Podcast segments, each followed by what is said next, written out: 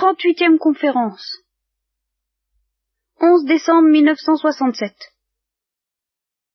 Alors nous en étions à l'histoire de Ruth, qui était tellement simple que euh, plus simple que je vous la lise, euh, presque sans commentaire, il n'en reste plus beaucoup, nous étions à peu près à la moitié.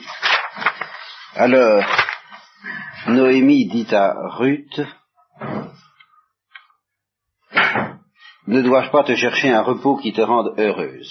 Et alors elle lui suggère que celui qui pourra euh, lui redonner euh, ce qui appartenait à son mari, à elle, Noémie, et lui donner un enfant aussi, c'est euh, Bose.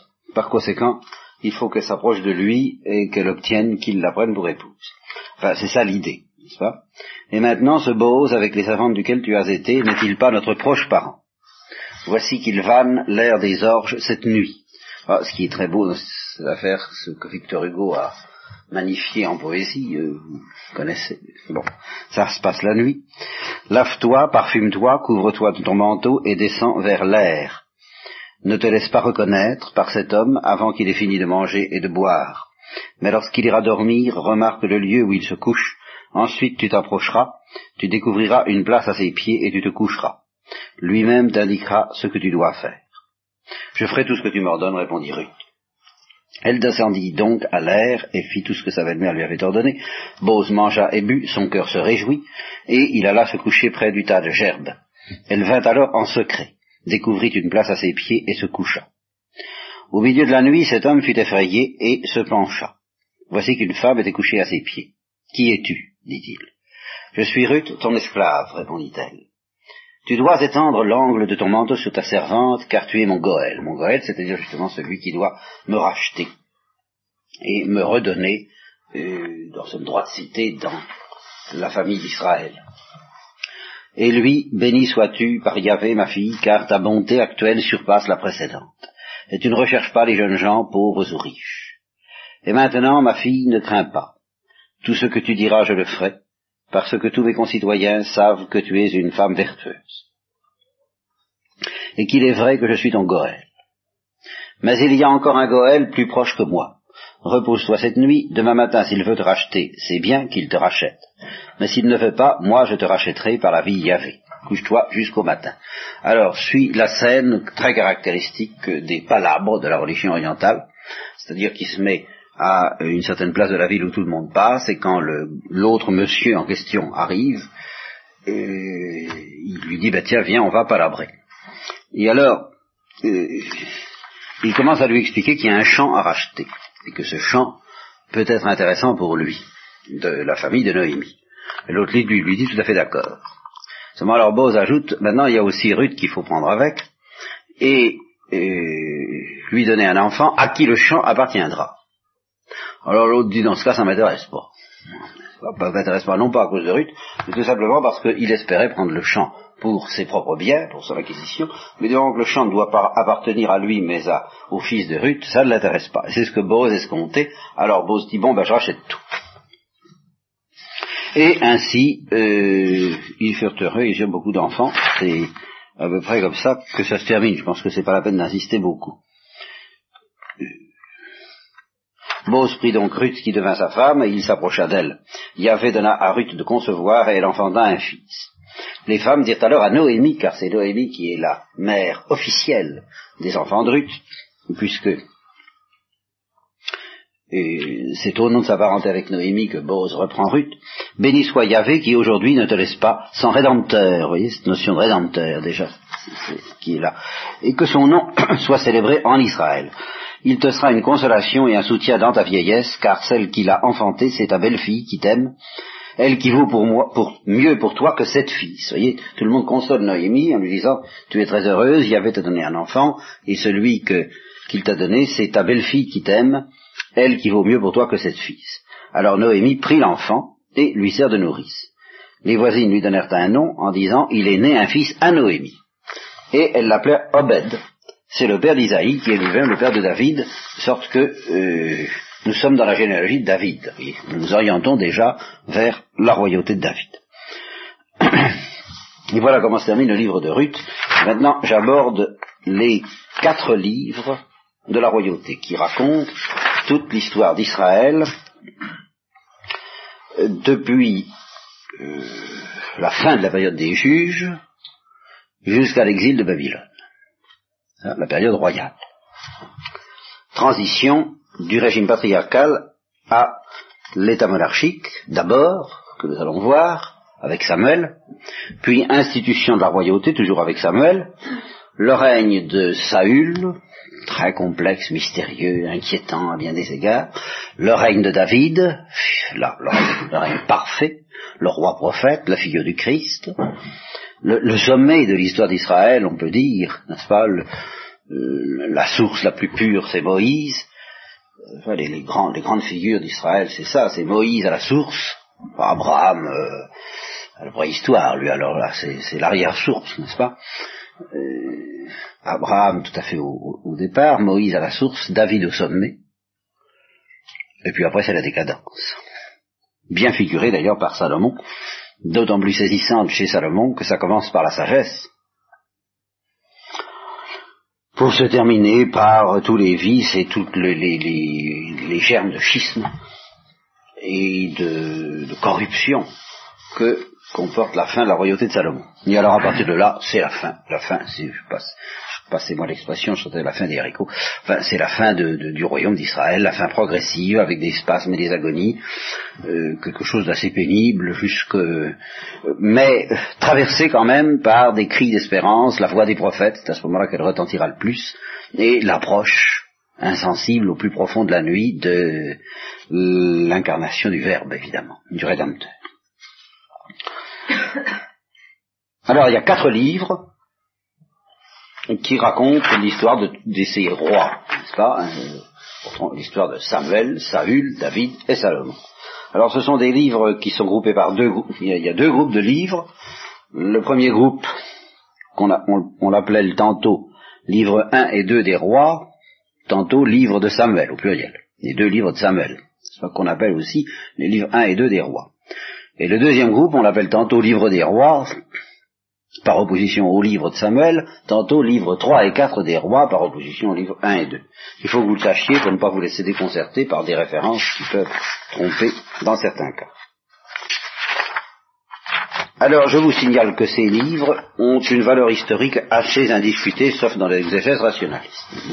nous entrons dans un domaine où la part de mythologie euh, je n'aime pas d'ailleurs beaucoup le mot mythologie à propos de la Bible, alors disons la part de symbole, ou la part de simplification historique plus ou moins, plus ou moins épique, euh, devient presque nulle. Alors, premier livre de Samuel, nous allons, on va commencer par nous raconter la naissance de Samuel. Et c'est encore un, c'est un épisode qui est assez important parce que euh, il nous offre un exemple de plus après Sarah, après Rachel, après il y en a encore d'autres, Rebecca aussi, et plus tard euh, Élisabeth, et en passant aussi par la mère de Samson, qui également était stérile, c'est un exemple de stérilité d'une vieille femme stérilité douloureuse, euh, une vieille femme qui crie vers le Seigneur et qui obtient un fils en signe de miséricorde. Toutes ces, euh, toutes ces fécondités tardives et plus ou moins miraculeuses qui annoncent la fécondité d'Élisabeth et au-delà de la fécondité d'Élisabeth, la fécondité de Marie. Alors, la famille en question, c'est la famille d'un certain Elkana. Monsieur Elkana, qui avait deux femmes. Ils n'étaient pas très on ne peut pas dire que la loi de Moïse, comme le Christ l'a signalé, la loi de Moïse n'était pas très ferme sur la monogamie. Elle ne l'avait pas strictement imposée, elle n'avait pas strictement condamné la, polygamie, sans l'avoir non plus recommandée. Enfin, tout ça n'était pas encore très au point. Hein. Donc, il avait deux femmes. L'une s'appelait Anne, et l'autre Fenenna. Et alors, c'est l'éternelle histoire, l'une avait des enfants et l'autre n'en avait pas. Avait des enfants, et Anne n'en avait pas. Et alors la situation était d'autant plus pénible pour Anne que Elkana aimait Anne, probablement euh, d'un amour de prédilection. Alors vous pensez bien que Fenenna ne pouvait, ça, ne pouvait pas sentir Anne et se venger cruellement sur elle, sur, par toutes sortes de mépris, par toutes sortes d'insultes, euh, de cette situation privilégiée qu'elle avait dans le cœur de son mari, en, insistant sur le fait que justement il était inadmissible que son mari aime une femme stérile. Et elle allait même jusqu'à l'insulter. En particulier lorsque tous les ans il montait à la maison d'Yahvé. Alors la maison d'Yahvé avait commencé déjà à se constituer en sens que l'arche d'alliance dont vous avez entendu parler était à peu près stabilisée autour d'un lieu que je vous marque pas sur la géographie, toujours pour la bonne raison que les exégètes eux-mêmes ne sont pas très sûrs à ce sujet-là. Enfin disons que ça se situe à peu près à 40 km de Jérusalem environ, c'est par là. C'est un lieu qui s'appelait Silo, S-I-L-O. Et tous les ans, les juifs pieux qui pouvaient le faire faisaient le pèlerinage à Silo pour euh, offrir les sacrifices, euh, les, principaux sacrifices, le principal sacrifice pour eux de l'année, auprès de l'Arche d'Alliance. Et alors c'est particulièrement à ce moment-là que Fenenna se montrait affligeante pour Anne, qui, euh, une certaine année, particulièrement déprimée par tout ça, se mit à pleurer et refusa de manger. Alors Elkana lui dit, écoute, faut pas, faut pas. Hein faut pas pleurer comme ça, il faut manger, hein Pourquoi ton cœur est dit triste Est-ce que je ne suis pas meilleur pour toi que dix fils N'est-ce pas? Ben oui, c'est ce qu'on dit toujours dans ces cas-là quand on aime bien quelqu'un et quand on veut le consoler, mais ça ne le console pas toujours. Anne se leva après qu'on eut mangé et bu à silo. Mais elle, elle ne mangea point. Et elle se rendit auprès de euh, la porte du temple de Yahvé, c'est-à-dire du temple de l'arche de l'Alliance, alors que le grand prêtre, qui s'appelait Élie, non à retenir H-E-L-I, ou E-L-I, mais surtout pas Élie, ça, parce que ça n'a rien à voir avec le prophète. Donc le grand prêtre H-E-L-I était assis sur son siège. Alors elle entre, et elle se répand avec une grande abondance de larmes devant le Seigneur, en gémissant et, en, et alors en murmurant comme peu comme les vieilles femmes, n'est-ce pas? C'est-à-dire on ne comprend pas. Voilà ce que ça donnait à peu près. Et euh, toujours en parlant comme ça, elle fait au fond de son cœur un vœu en disant Seigneur des armées. Seigneur des armées, c'est la première fois que nous rencontrons cette expression, elle est propre au livre des rois. Et elle a plusieurs significations. C'est d'abord le Seigneur des armées qui soutiennent ben, tout simplement les soldats d'Israël contre les envahisseurs ou contre ceux qu'Israël envahit, qui est le cas échéant. Euh, ça veut dire aussi, ça, ça s'est étendu pour désigner les armées des anges qui sont au service d'Israël, et puis les armées des cieux, les planètes. Hein. Tout ça, c'est un petit peu les armées. Alors, Seigneur des armées, euh, si tu regardes l'affliction de ta servante, si tu te souviens de moi si tu n'oublies pas ta servante, et si tu accordes à ta servante un enfant, ben je te le donne. Voilà, c'est, la, c'est la grande idée, c'est le grand cri des mères quand elles voient que leur enfant risque d'être perdu. Que je le perde, mais qu'il soit sauvé, et là, dans le cas, être sauvé, ça voulait dire exister. Qu'il existe, je te le donne.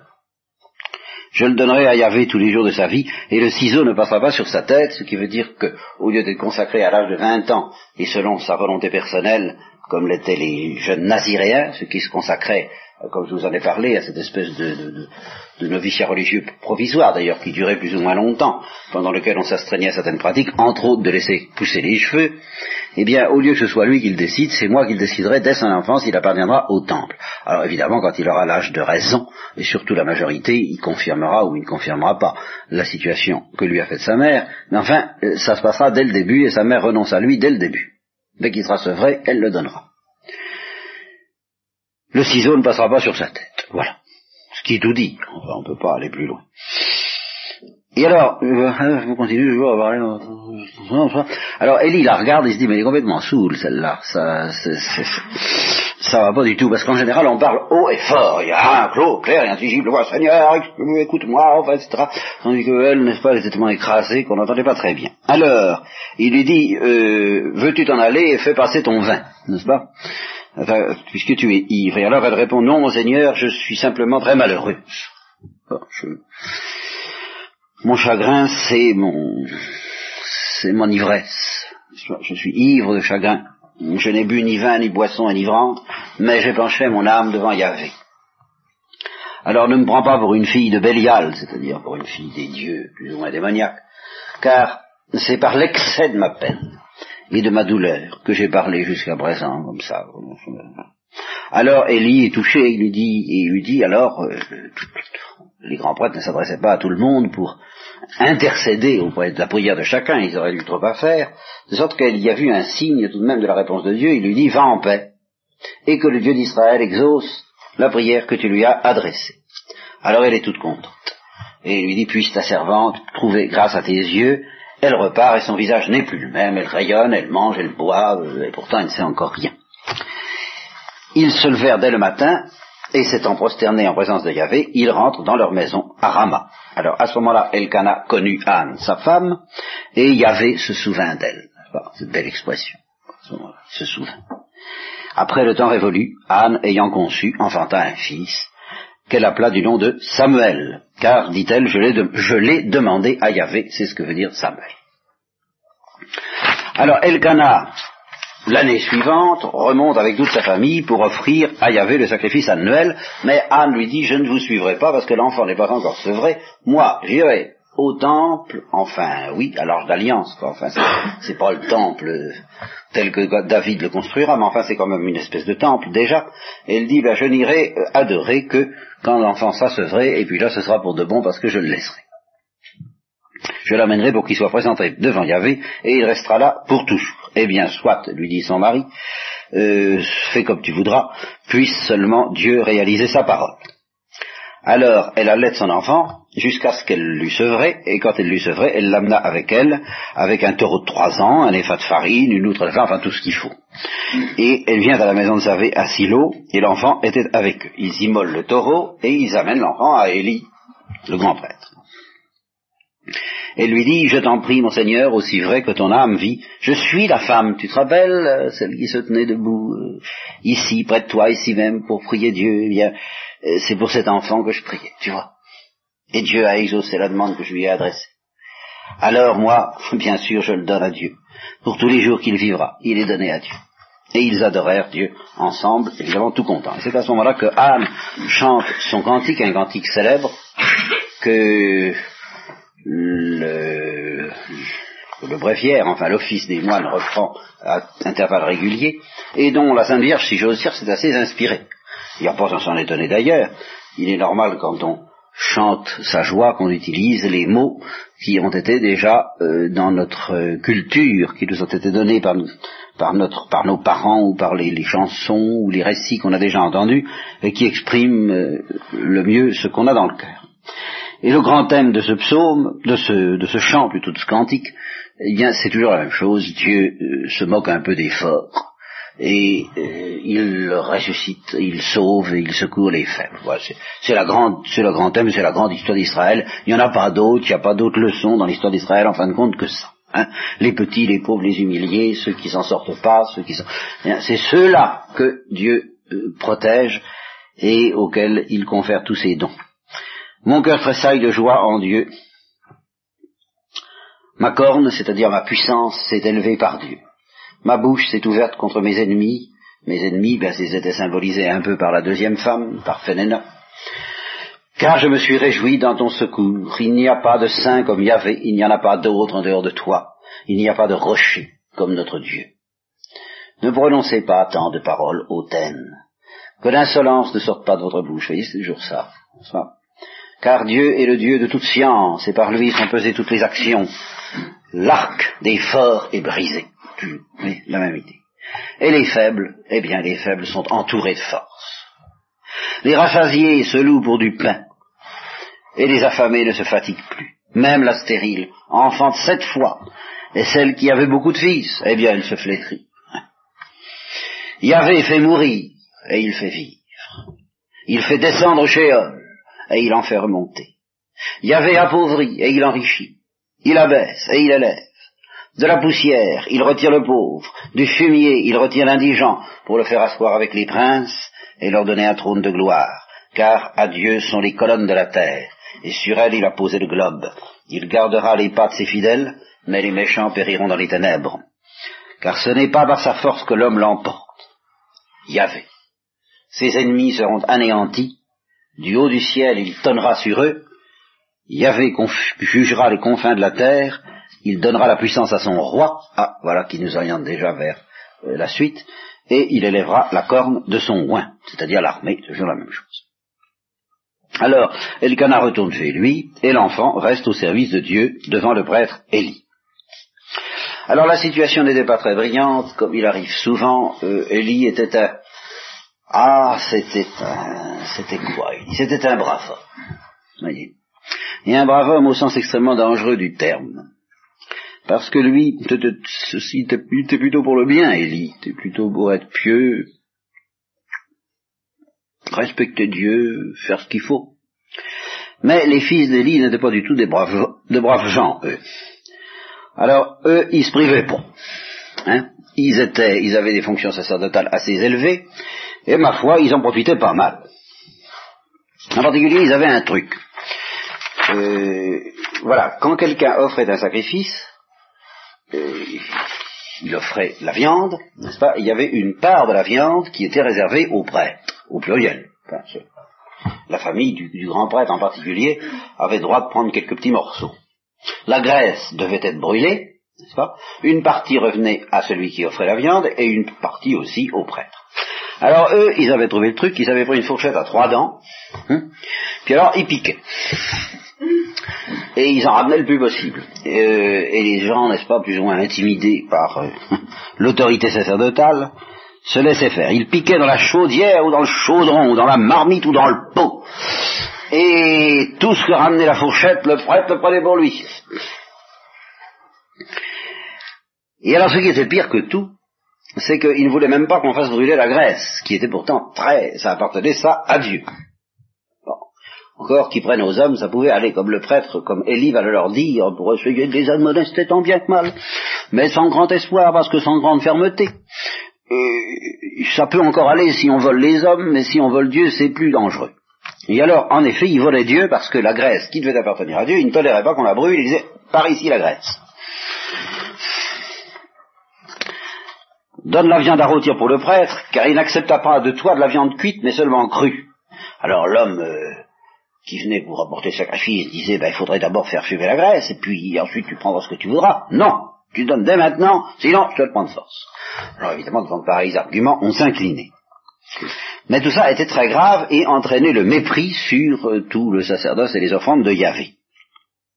Et pendant ce temps-là, lui, le petit Samuel, était très sage. Il faisait le service en présence de Yahvé, et il était saint d'un éphode de lin, ce qui est particulièrement remarquable pour un jeune enfant, paraît-il. J'ai eu ça.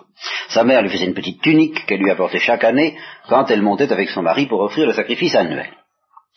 Et alors Élie était touché tout ça, vous voyez, c'est, c'est, l'homme qui devant les iniquités dit, laisse faire les iniquités, puis s'il y a des gens pieux, il leur dit, ben, vous avez raison, mais oui, continuez, ah, c'est vous qui avez raison, vous êtes dans le bon chemin. Et alors il bénit Elkanah et sa femme en lui disant que Yahvé te rende tes enfants tes enfants de cette femme pour le don que tu as fait à Yahvé. Oh, tu as été bonne, tu as été pieuse, une bonne personne. Et ils en retournèrent chez eux.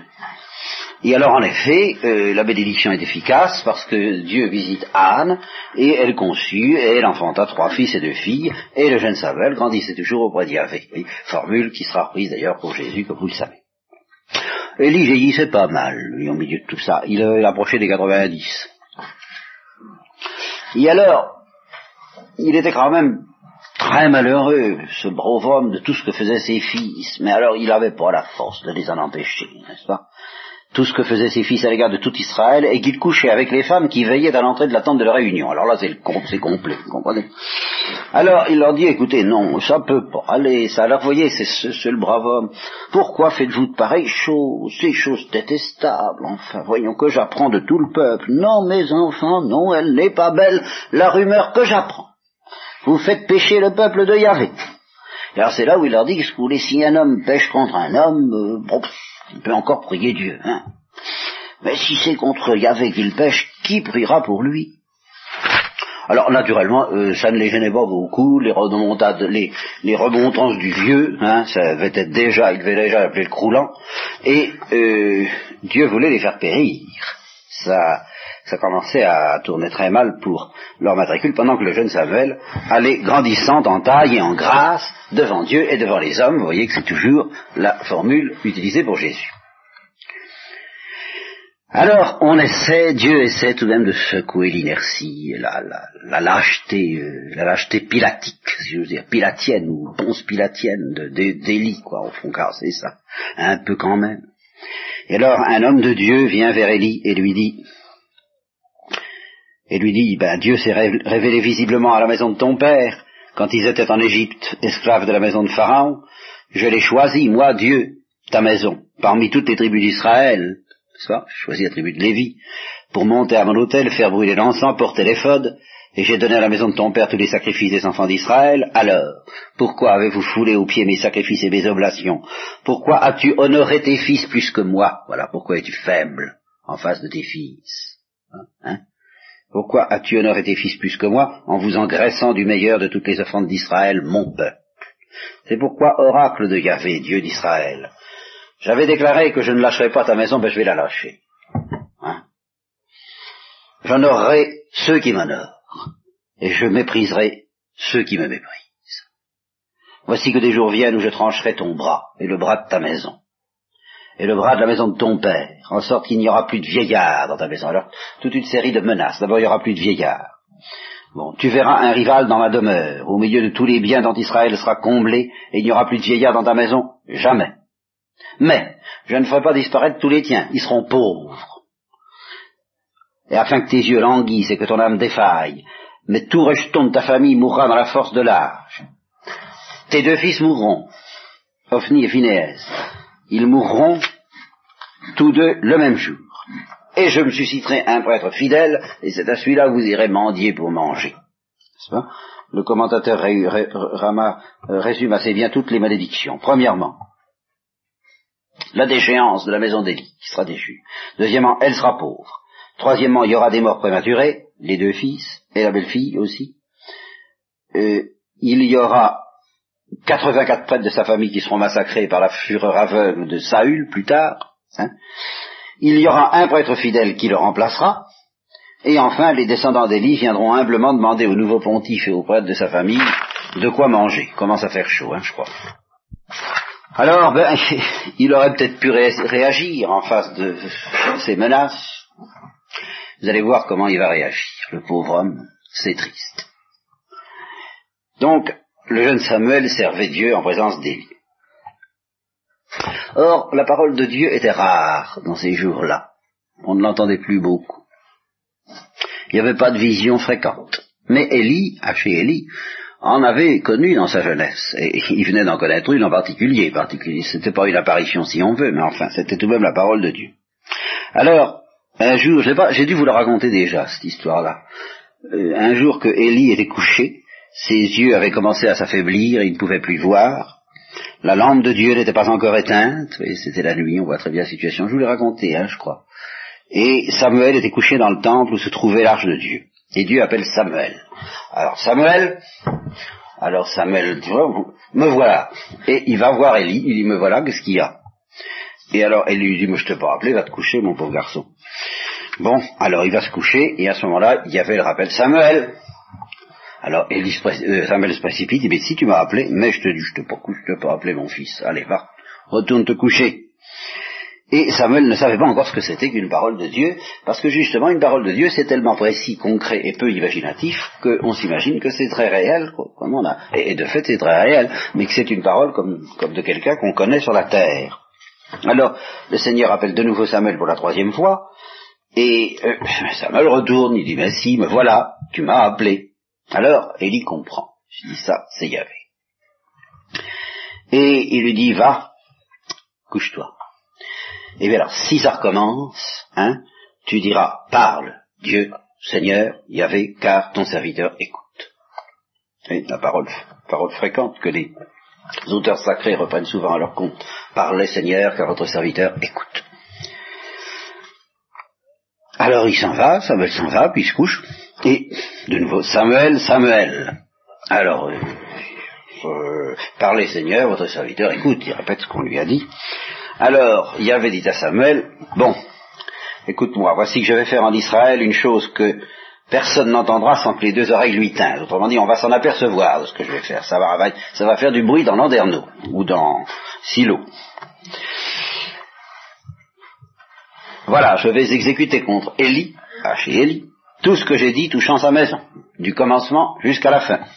Je lui ai déclaré que je vais exercer la justice contre sa maison pour toujours, parce qu'il savait le crime que commettaient ses fils en méprisant Dieu, et il n'a rien fait pour les en empêcher. Il n'a rien fait de sérieux. Hein? Alors j'ai juré à la maison d'Élie que l'iniquité de la maison d'Élie ne sera jamais expiée, ni par des sacrifices, ni par des oblations.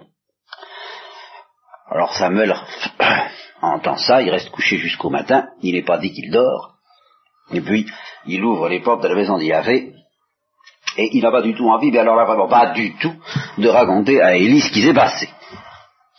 Et Élie sent bien qu'il y a quelque chose. Il appelle Samuel, il dit Samuel mon fils. Ben voici, Samuel. Viens voir, qu'est-ce qu'il t'a dit hein? Qu'est-ce qu'il t'a dit? Dis-le-moi, me rien. Il faut que tu me le dises. Si tu veux pas me dire, c'est très simple. Moi, je vais te maudire, que Dieu te punisse et qu'il t'accable de mots si tu me caches une seule de toutes les paroles qu'il t'a dites. Alors, euh, Samuel lui dit, ben voilà, il a dit que c'était fini, quoi. Hein. Alors, Élie va tout se retrouver, il trouve à dire ce qui est à la fois magnifique et lamentable, n'est-ce pas? Il dit, eh ben c'est Dieu qui fasse ce qu'il veut. Moi j'y peux. Autrement dit, il préfère encore se faire sonner les cloches, et à quel titre, n'est-ce pas, que de bouger le petit doigt contre ses filles. Voilà. C'est Dieu. Qu'il fasse ce qui est bon à ses yeux. Cependant, Samuel grandit, c'est la même chose, Yahvé était avec lui, et il ne laisse tomber à terre aucune de ses paroles. Alors la réputation de Samuel commence à se faire sentir. Tout Israël, depuis Dan jusqu'à Bersabé, sut que Samuel était établi comme prophète de Yahvé. Alors c'est le premier de tous les grands prophètes, Moïse excepté bien entendu, n'est-ce pas? Mais quand Pierre, dans les actes des apôtres, évoquera toute l'histoire sainte, euh, le premier prophète, c'est Samuel. Et la parole de Samuel parvint à tout Israël.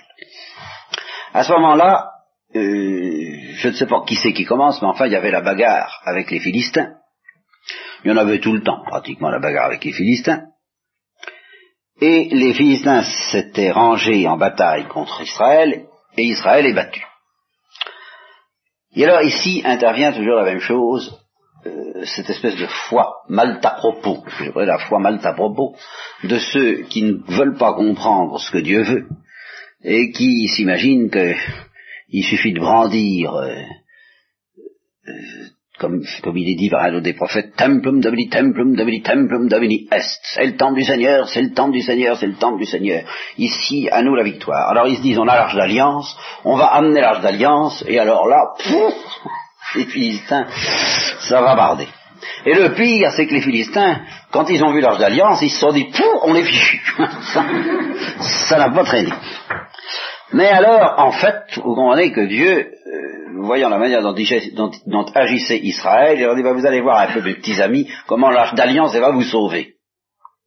Et alors il inspire aux Philistins le courage du désespoir. Les Philistins se disent, eh ben, on est fichus, eh ben, on va, on va, on va mourir en beauté. Et alors, en fait mourir en beauté, ils écrasent les Juifs. Et ils ramassent l'arche d'alliance par-dessus le marché, qui vraiment été un comble. Hein. Alors, je vous passe sur les détails. Alors les deux fils d'Élie, Yophni et Phinéas, euh, sont exterminés, bien entendu. Alors, euh, Élie en meurt, ainsi que sa belle-fille de cette histoire-là. Simplement de la nouvelle. Un benjaminite, un, gars, de la tribu de Benjamin, accourt du champ de bataille et vient ce même jour à Silo, les vêtements déchirés, la tête couverte de poussière, ce qui était mauvais signe. Lorsqu'il arriva, Élie était assis sur son siège près du chemin, dans la tente, car son cœur tremblait au sujet de l'arche de Dieu. Vous voyez, il garde cet amour quand même. C'est, un faible, Élie, quoi. C'est pas autre chose, c'est, le brave homme. Ah, il est faible. Alors quand l'homme entra pour annoncer la nouvelle dans la ville, toute la ville poussa une clameur, parce qu'on se dit ça va mal. Élie entend le bruit de la clameur, puisqu'il est à peu près aveugle. Il dit quel est le bruit de ce tumulte?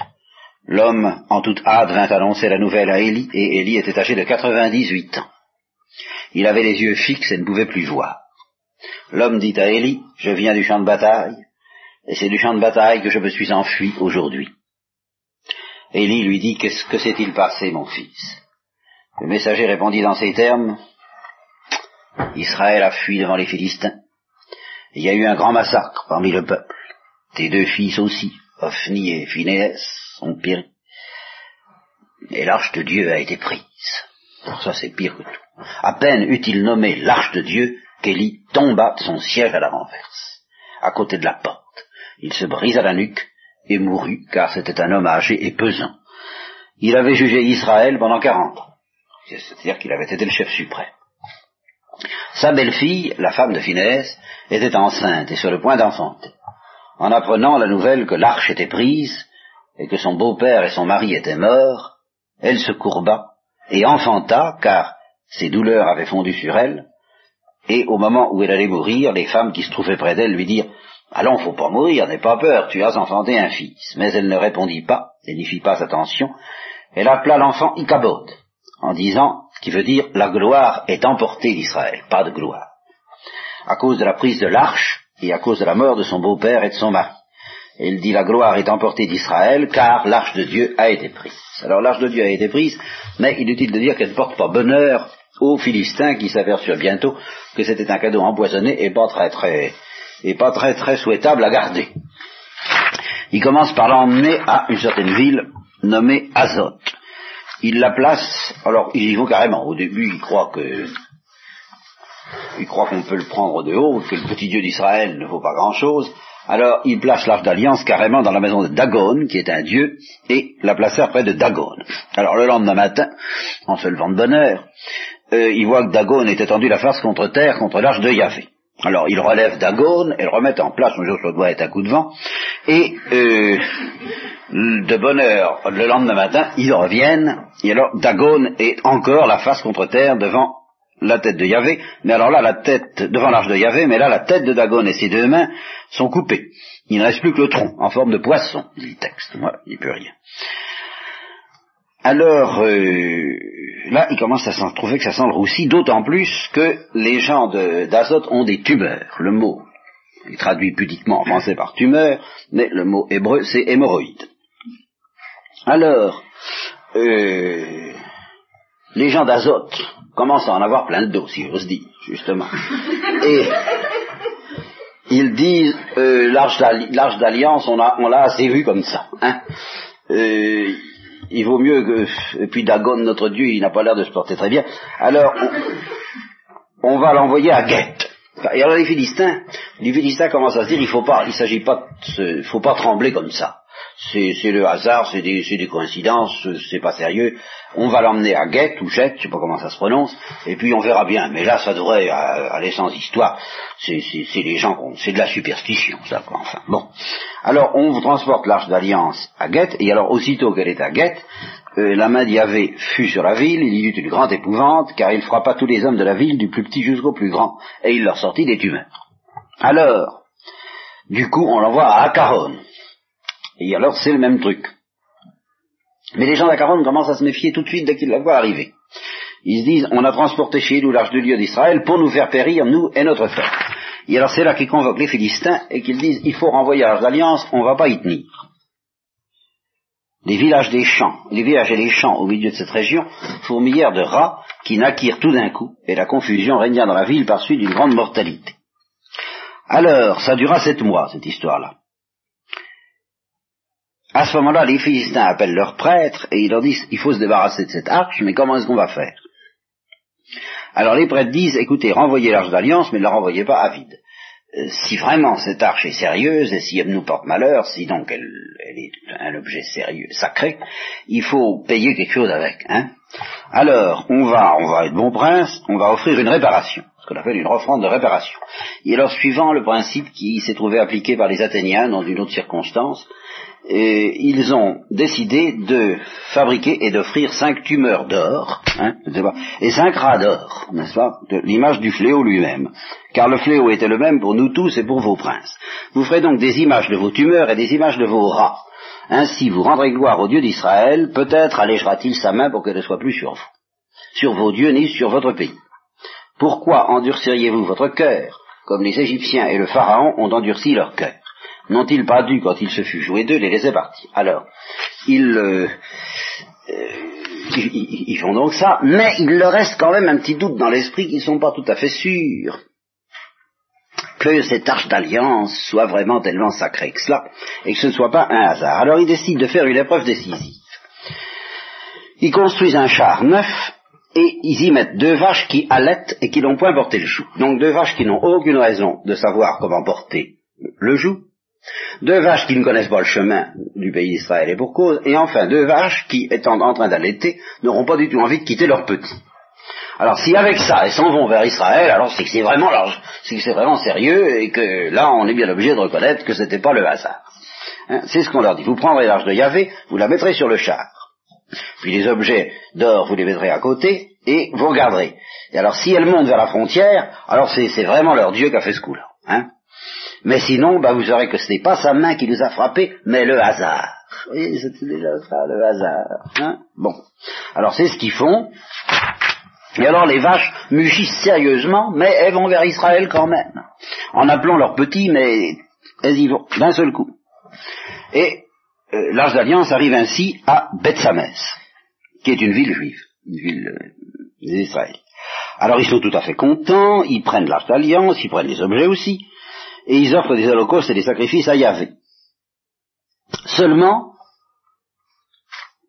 seulement, Dieu ne voulait pas que ça reste à Bethsamès, et les gens de Bethsamès avaient peut-être perdu le sens euh, du sacré, il n'y aurait pas à s'en étonner d'après l'histoire précédente, de sorte que Bethsamès est frappé à son tour, il y a 70 hommes qui meurent, et les gens de Bethsamès disent qui pourra subsister en présence de Yahvé, ce Dieu saint, et vers qui montera-t-il loin de nous? Alors ils appellent d'autres habitants d'une certaine ville qui s'appelle Karyat Yarim, pour leur dire, les, Philistins nous ont ramené l'arche, venez la chercher.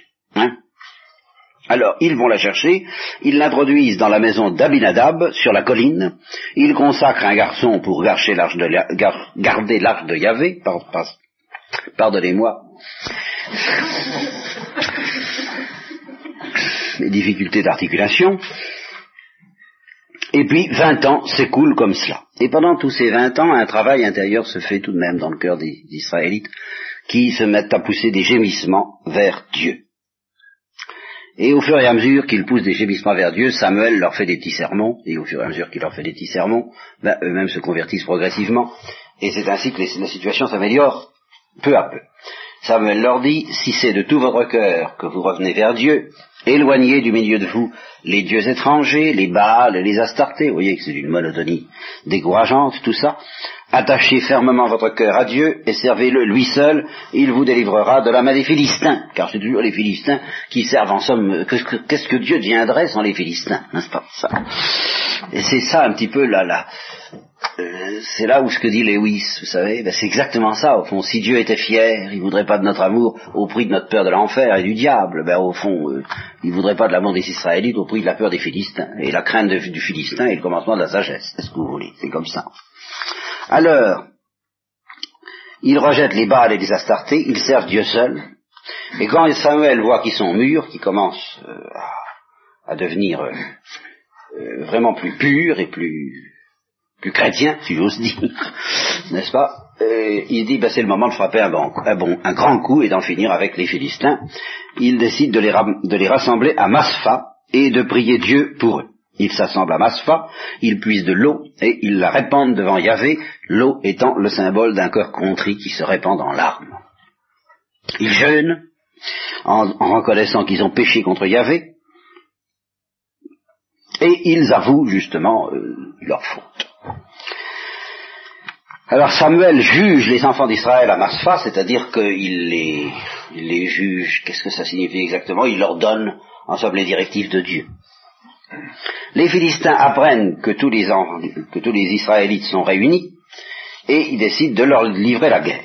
À ce moment-là, dès que les enfants d'Israël apprennent ça, cette fois, ils n'ont plus du tout l'arrogance qu'ils avaient au temps où ils pensaient, ils s'imaginaient qu'il suffisait de montrer l'arche d'alliance pour que les Philistins s'enfuient, alors ils se mettent à avoir peur. Et Samuel, et ils disent à Samuel, ne cesse pas de crier pour nous vers Dieu, hein, parce que pour qu'il nous sauve de la main des Philistins. Vous voyez, c'est toujours la crainte du Philistin. Alors Samuel prend un agneau de lait, il l'offre tout entier en holocauste, il crie vers Yahvé en faveur d'Israël, Yahvé l'exauce, et pendant que Samuel offre l'holocauste, les Philistins attaquent, mais Yahvé ce jour-là fit retentir le tonnerre, avec de grands éclats sur les Philistins et les remplit d'épouvante, de sorte qu'ils sont battus par Israël. Et alors le lieu est devenu célèbre et on l'a appelé jusqu'ici Dieu nous a secourus. Et c'est fini, euh, une, fois qu'ils ont été bien humiliés de cette façon, les Philistins ne recommencent plus à venir sur le territoire d'Israël et la main de Dieu pèse sur eux. Alors ils rattrapent, les, les Juifs rattrapent les villes que les Philistins leur avaient pris. Et Samuel se met à juger Israël tous les jours de sa vie, alors il fait des tournées il parcourt toutes les douze tribus, il fait le tour de Bethel, Galgala, Masfa, et il revient ensuite à Rama, où était sa maison, et il y bâtit un hôtel à Yahvé. Et alors, et alors, quand Samuel fut devenu vieux, éternelle histoire, ses fils ben, deviennent juges, et ses fils, eh bien, ne valent pas chipette, pas plus que les fils d'Élie. Le premier s'appelait Joël, le second Abia, et il jugeait très mal. Enfin, il, recommençait à faire des iniquités, à recevoir des petits présents, à violer la justice, enfin tout le trafic. Alors les anciens d'Israël, cette fois, réagissent. Ce n'est pas Dieu qui réagit, c'est les anciens d'Israël, ils se réunissent, ils viennent voir Samuel à Rama, et ils lui disent, écoute, tu deviens vieux, hein, tes fils n'ont pas l'air de marcher sur tes traces, allez, donne-nous un roi, et qu'on en finisse. Et c'est le commencement de la royauté. Alors ce qu'il y a de curieux dans cette demande, c'est que objectivement elle est bonne, car elle répond à une promesse de Dieu extrêmement précise qui était indiquée dans le Deutéronome. La création d'un roi était expressément prévue par la loi pour le temps où les Israélites auraient pris possession de la Palestine. Ce roi, qui devait être de race israélite, serait choisi par Yahvé. Moïse le mettait en garde contre la pensée de ramener le peuple en Égypte et contre la mollesse et le luxe des cours orientales. C'était pas des recommandations inutiles quand on pense à Salomon. Il lui recommandait par-dessus tout la fidélité à la loi, dont il aurait entre les mains une copie et dont il ferait la règle de sa conduite. Tout ça était déjà prévu dans le Deutéronome. Donc demander à un roi, en principe, c'était très bien. Et en fait, c'était très mal, parce que ces rossards d'anciens eh bien, ce qu'il voulait, c'est ressembler aux autres peuples, avoir un roi comme les autres, qui se défendent au temporel, qui est une armée, et ne pas être constamment, au fond, dans cette situation des pauvres de Yahvé. Nous sommes toujours à la même histoire. Voyez. Prenez le cantique d'Anne, prenez l'affirmation Dieu, c'est lui qui élève, c'est lui qui abaisse, c'est lui qui retire l'indigent du fumier, c'est lui qui... Ben, c'est une situation magnifique, mais c'est pas de tourpeau, c'est ça quelquefois fatigant d'être tout le temps à moins cinq, sauvé, sauvé, oui, toujours, mais à moins une, moins deux, moins trois, enfin, vous voyez par là. Et euh, ben, si on pouvait avoir des assurances un peu plus solides et temporelles pour être un peu comme les autres, avoir de quoi se défendre, être un pauvre perpétuellement sauvé, c'est très beau, mais c'est fatigant. Hein. voilà, au fond, c'était ça leur idée. C'est pas exprimé, mais euh, c'est dans leur cœur. Ils en ont assez de la situation de, euh, au fond, du dernier des peuples, quoi. Dernier des peuples sur qui la main d'Yahvé est euh, présente pour les soutenir, mais aussi pour les abandonner quand ils ne marchent plus droit. Alors ils en ont assez. Et naturellement, comme toujours, ils se donnent un alibi, ils couvrent leur, euh, refus spirituel, quoi, leur refus d'être pauvres. Ils le couvrent de toutes les apparences, d'abord des prophéties de Dieu, qui avaient effectivement promis un roi, et puis de la situation euh, lamentable du sacerdoce lorsqu'elle était dans la main des fils de Samuel. Donc établit un roi sur nous pour qu'il nous gouverne comme en ont toutes les nations. Voilà, c'est ça, voyez, on va être comme les autres. Alors Samuel, ça lui plaît pas, ça. Hein. il sent bien que derrière lui, c'est pas lui dont on veut se débarrasser, c'est Dieu. Il sent ça obscurément. Et il se met à prier Dieu. Et Yahvé lui répond, alors c'est vraiment sont ces réponses de Dieu qui nous mettent en face des, dessins, des dessins de la providence dans ce qu'ils ont de plus insondable il, lui dit, écoute la voix du peuple en tout ce qu'il te dira. Fais tout ce qu'il te dise. Mais alors l'explication est ahurissante, car ce n'est pas toi qu'il rejette, c'est moi qu'il rejette, pour que je ne règne plus sur eux. Eh bien fais-le. Fais-le d'abord pour les prendre au piège, ils vont voir ce qu'ils vont voir, n'est-ce pas? Et puis parce que j'ai ta petite idée derrière la tête. Effectivement, d'autres, ça se trouve bien moi aussi, je voulais leur donner un roi, pour de toute autre raison. Parce qu'il faut que David soit la préfigure du Christ. Voilà la vraie raison, profonde. Il faut que la royauté du Christ soit déjà euh, manifestée en figure par ce petit peuple. Donc, euh, vous voyez, on pourrait traduire ça de la, façon suivante. Euh, on vient trouver justement quelqu'un pour lui dire, écoutez, je voudrais, pas moi, je voudrais qu'on se sépare, et l'autre dit, ben ça, ça tombe bien moi aussi, mais pour de toute, autre, de raison que vous, parce que vous avez des raisons dégoûtantes. Mais moi, j'ai ma petite idée, et alors c'est tout à fait d'accord, vous allez voir ce que vous allez voir, et puis c'est tout à fait bien, on va se séparer. Alors là, c'est pas tout à fait ça, c'est plutôt un roi, mais vous voyez l'idée, n'est-ce pas? C'est plus... Hein? Bon. De la même manière qu'ils ont agi envers moi depuis le jour où je les ai fait monter d'Égypte jusqu'à ce jour, ils n'ont pas cessé de m'abandonner. Alors ils m'abandonnent encore. Et leur petite histoire de royauté, hein, eh ben, si je les vois venir avec leurs gros sabots, c'est cousu de fil blanc leur affaire. Bon, eh ben, tu vas le leur donner, le roi. Hein Seulement, tu vas les prévenir. Tu vas leur dire, tu vas les prévenir de ce que ça va leur coûter. Alors Samuel, il se dit, oh, ça va peut-être les faire reculer, en effet. On va tâcher de leur faire peur. Alors il leur dit, voici quel sera le droit du roi qui régnera sur vous. Mais bien attention, vous voulez un roi, hein? Oui, on veut un roi. Bon, alors, ben, euh, vous allez voir. Voilà ces droits. Parce que c'est comme ça que ça se passe. En fait, même si c'est pas tout à fait régulier, c'est comme ça que ça se passe partout. Alors vous faites pas d'illusions. Vous voulez un roi, il prendra vos fils. Il s'en servira pour ses chars parmi ses cavaliers, et ils courront devant son char. Hum, c'est ça que vous voulez? Bon. Il s'en fera des chefs de mille et des chefs de cinquante. Il leur fera labourer ses champs, récolter ses boissons, fabriquer ses armes de guerre et l'attirail de ses chars. Il prendra vos filles pour parfumeuses, pour cuisinières et pour boulangères. Hein? Vos champs, vos vignes et vos oliviers, les meilleurs, bien entendu. Il les prendra pour les donner à ses serviteurs. Hein? Il prendra la dîme de vos maçons et de vos vignes pour la donner à ses courtisans et à ses serviteurs. Il prendra vos serviteurs et vos servantes, vos meilleurs bœufs, vos ânes, pour les employer à ses travaux. La dîme de vos troupeaux et vous-même serez ses esclaves. Alors à ce moment-là, hein, quand vous verrez ça, hein, vous crierez à cause de votre roi que vous aurez choisi. Eh ben vous pourrez toujours crier, Yahvé vous écoutera pas. Alors vous êtes prévenus. Vous en voulez toujours un? Oui oh, vous voulez faire Bon, ben on va leur donner. Hein Le peuple refusa d'entendre dans la voix de Samuel. Ils dirent, non, il y aura un roi sur nous. Hein nous serons aussi comme toutes les nations. Notre roi nous jugera, il marchera à notre tête, il combattra nos combats.